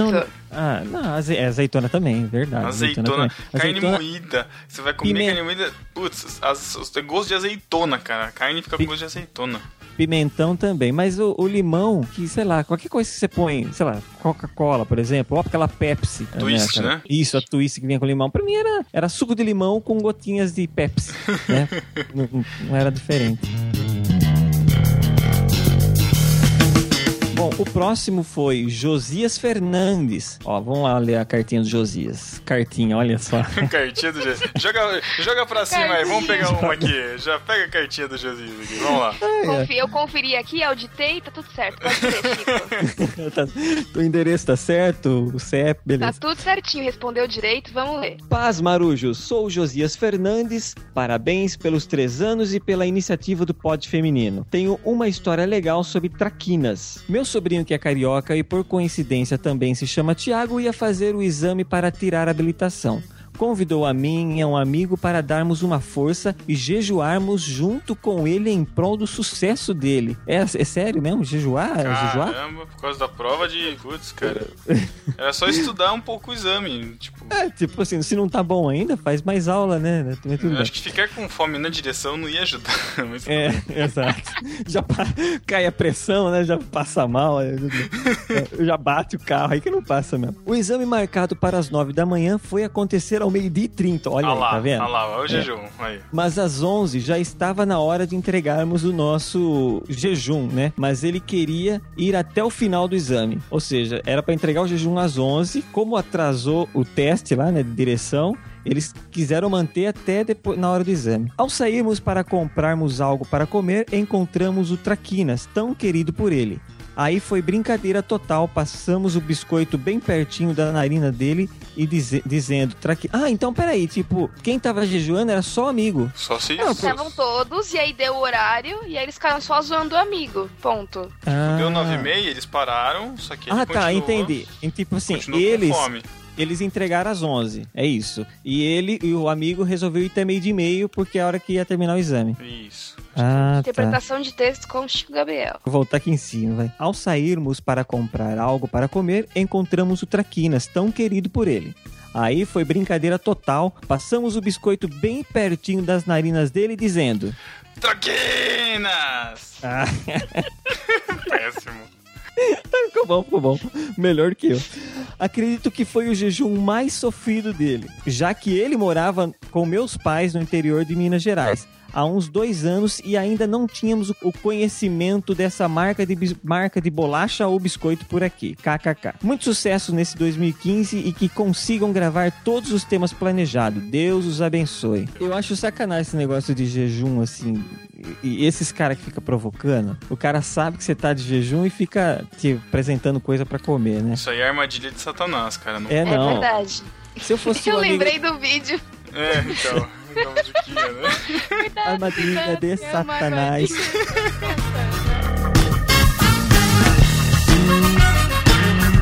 A próxima epístola é do Rafael Seberna Filho. E ele diz assim: Olá, tripulantes no barquinho. Acompanho o podcast há algum tempo, mas somente agora resolvi escrever.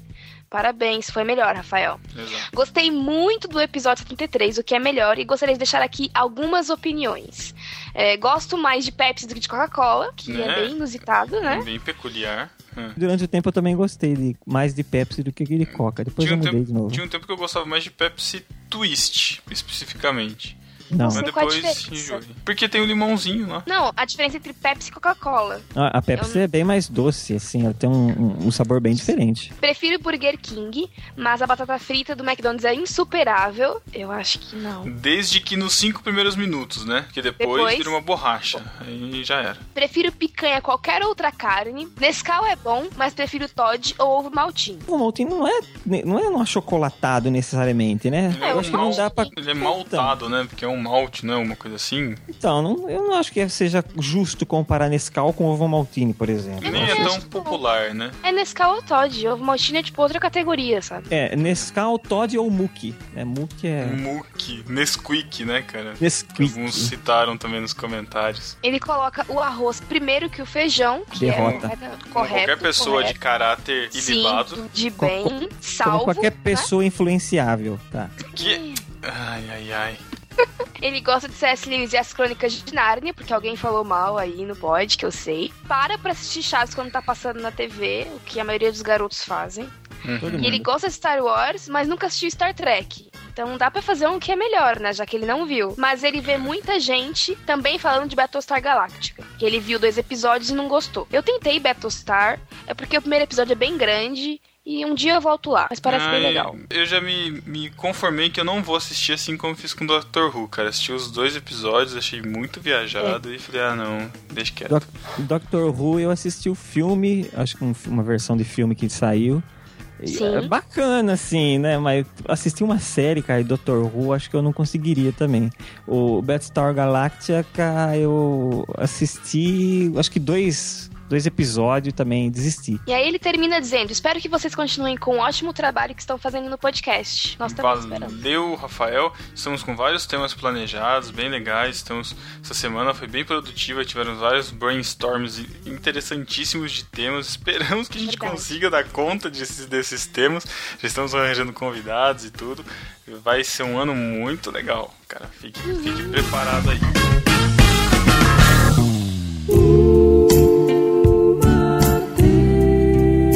Chico, já que tá chegando aquele momento que a gente viu que o pessoal na confraria espera muito, né? Os discípulos da confraria se interessam muito por esse momento, são assíduos desse momento, né?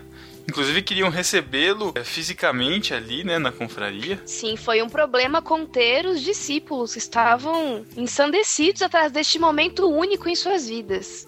Exatamente. Esse momento tão especial que o nosso discípulo que estava na confraria e também que ficou fantasticamente impressionado e atraído e não, não tem nem adjetivos para falar mais, ele vai fazer a chamada desse momento tão incrível deste podcast.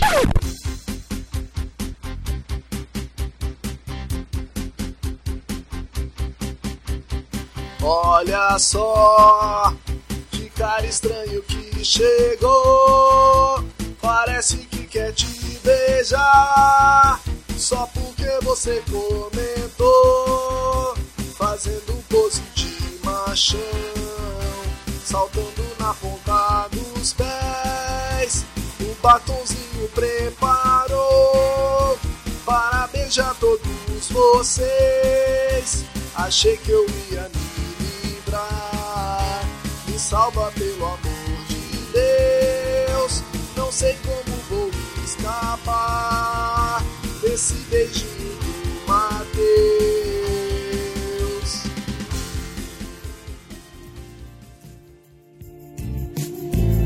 Beijo do Mateus para você.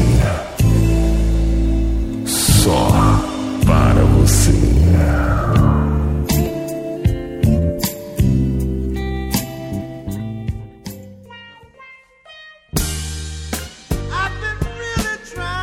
Um beijo do Matheus pro Cláudio Antônio da Silva. Um beijo, Matheus, pro Joel Mozart, que gostou do redesign da vitrine. Um outro beijo pra Camila França Santos. Pro Pedro Samuel. Pro Lorival Neves Gonçalves. Outro beijo pro Caio Duarte, que disse que o NB 73 foi o episódio mais engraçado do NB. Um beijo pro Diego R. Chagas que gostou das novas vinhetas. Pra Thalita, que disse que o NB 73 mudou a vida dela. Nossa, em que sentido será, não? Mas tudo bem. Pra Daniele Lopes, que disse rosto com barba igual a homem. Rosto sem barba igual use sua criatividade.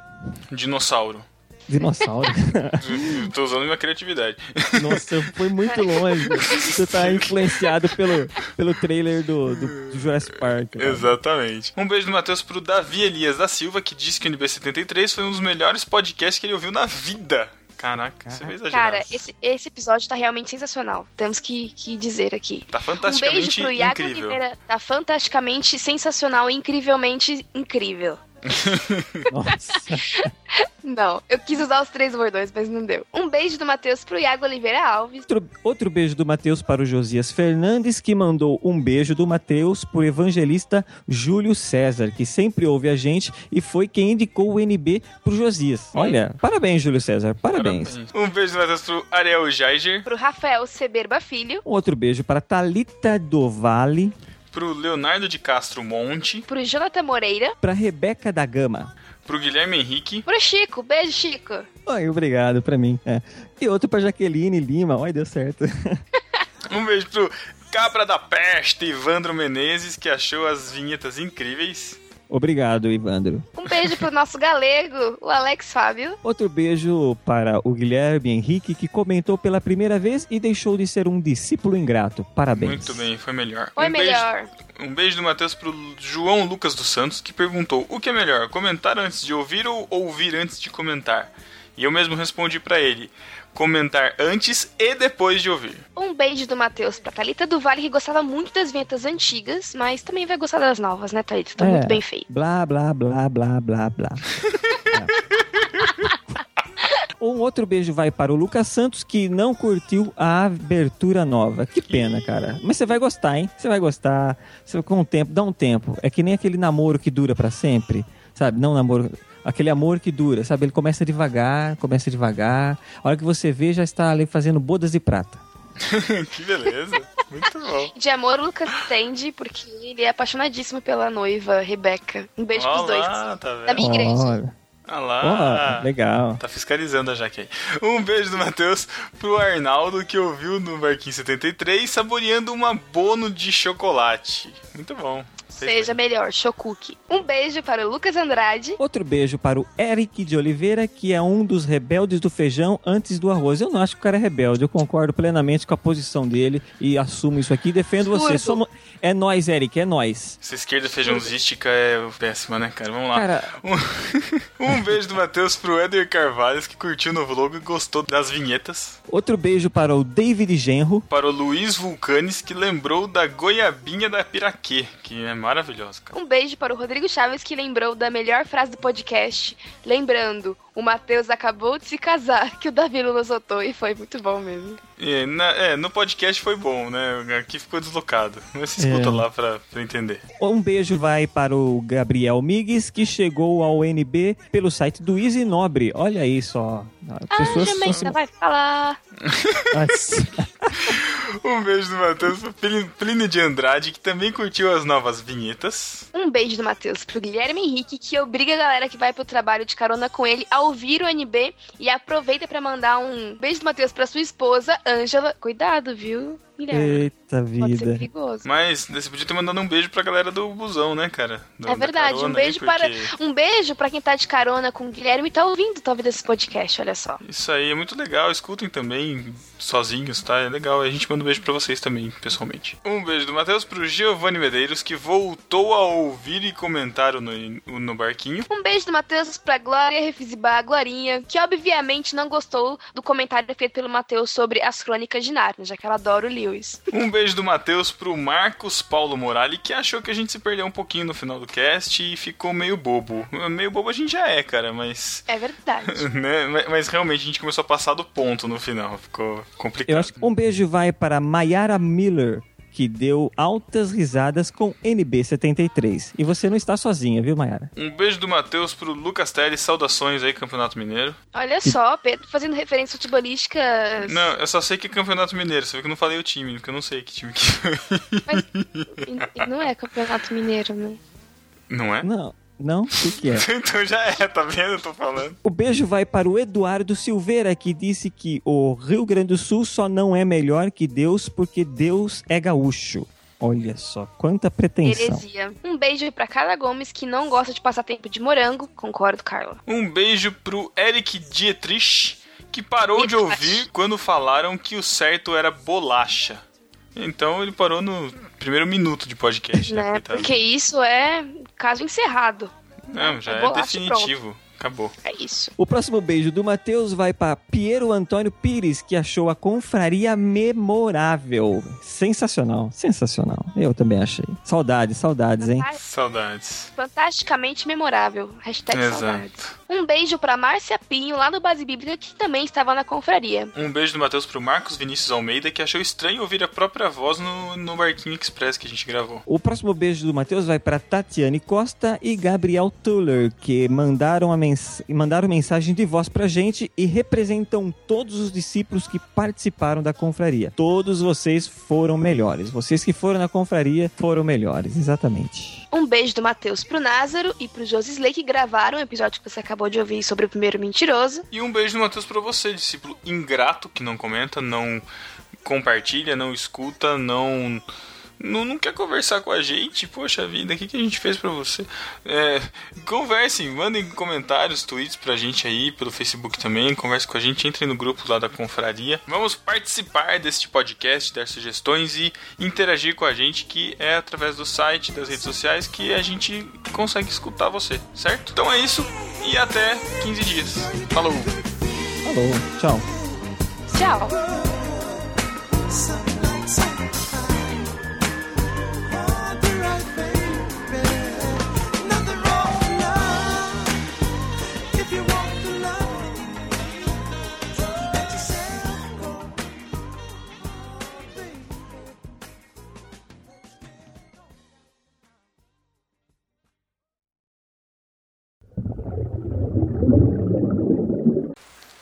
Cara, Cara. vocês chamaram o Abner. O cara. É o cara que manja tudo dos filmes aí, pô. Ah, não, não, eu chamei, eu chamei errado. Foi mal. Eu chamei. Não, eu Pedro chamei... tá achando que é o podcast que a gente vai gravar amanhã. É que, é. que por causa do fim do ano, a gente, por causa do fim do ano, a gente tem que gravar um monte de podcast pra ficar cegado, né? Pra não precisar ficar Entendi. gravando entre Natal e Ano Novo. Então hoje, esse podcast é o que vai sair agora dia 30, e o próximo podcast é o que vai sair em janeiro. Que vai, a gente vai gravar amanhã. E eu não sei por que cargas d'água tô na cabeça que a gente ia gravar esse de janeiro, e é com o Abner. Então eu chamei ele, eu adicionei ele na conversa, mas não é com ele não. Vai ser com, o- vai ser com o Názaro, fica tranquilo. O Názaro é o Alexandre Frota. Exatamente. É isso. Que vocês Ele devem mesmo. já ter feito essa piada também. Cara, pior, pior que eu achei que você já tivesse escutado essa piada do, do- da gente falando. Que a gente, a, gente, a gente já falou, e o pessoal comenta isso dele. Ah. O, o Josisley, você tem um. Você, você prefere que a gente chame de Josi, Josisley? Tem algum eu- tratamento? não, sou bem Joselito. Joselito. Matheus.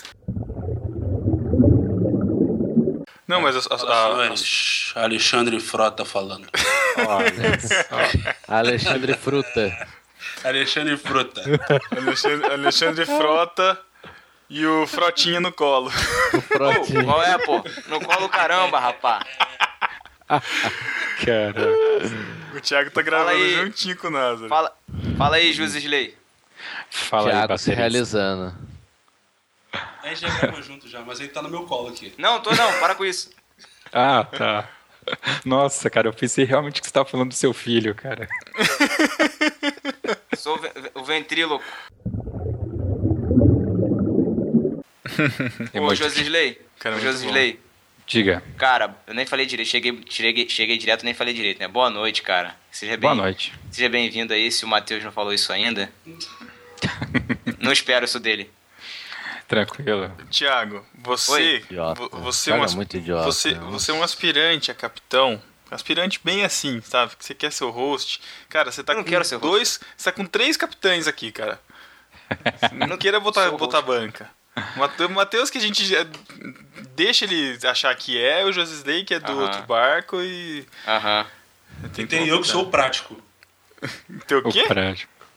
Eu não Eu peguei. sou Olha, o prático. Pedro. Eu sou o prático desse, dessa nau. Cara, você é o capitão desse navio, não sabe o que é um prático? Pois é, não, Não, sabe o que é é, um tá prático. Não sei. Sejamos rápidos nas notas e sem com muitos Josisley. comentários e a gente fecha. É. Isso. Vocês não me Vamos- avisaram do lance do, do pão e do peixe, né? Sorte que eu escutei lá. Sorte não, obrigação ter escutado. Suas ideias e até 15 dias. Ou não. Valeu, ga... Pô, Matheus. Vai. Valeu, galera. Pô, Desculpa. Vai, Thiago. Muito bom. fechou. Aê, beleza. É. Galera, preciso ir nessa. Falou. Valeu, Matheus. É, falou, valeu aí, Josley. Oh, desculpa aí, Muito cara. boa a gravação. Não, foi boa, foi boa. Me surpreendeu. Foi muito boa mesmo. É, Názaro. É um filho da mãe, né? Názaro, como sempre. Enchendo o saco. Prazer Matheus. sempre seu. Cara, sabe o que eu queria, cara? Eu queria É. muito ter ido lá na conferência só pra poder te dar um beijo. De verdade. Ainda bem que, Não, ainda bem sério. que você não veio. Eu ia te dar um beijo, cara. Na verdade, Não. a próxima vez que eu te encontrar, eu vou te dar um beijo. Não, não. Ai, meu Deus do céu, cara. Galera, valeu aí. Abraço. Tchau. Tchau. Falou, Tchau, falou, tchau. Matheus. Falou, tchau, Depois sou eu que tô sentado no colo do Názaro. Calma aí, calma aí. Como é que é? Eu postei foto o quê? Ó, quando eu te adicionei no Facebook, eu vou lá pra Ah. ver quem é o cara. Porque eu te adicionei porque eu queria ver a cara do Thiago, porque para associar a sua voz com a sua imagem.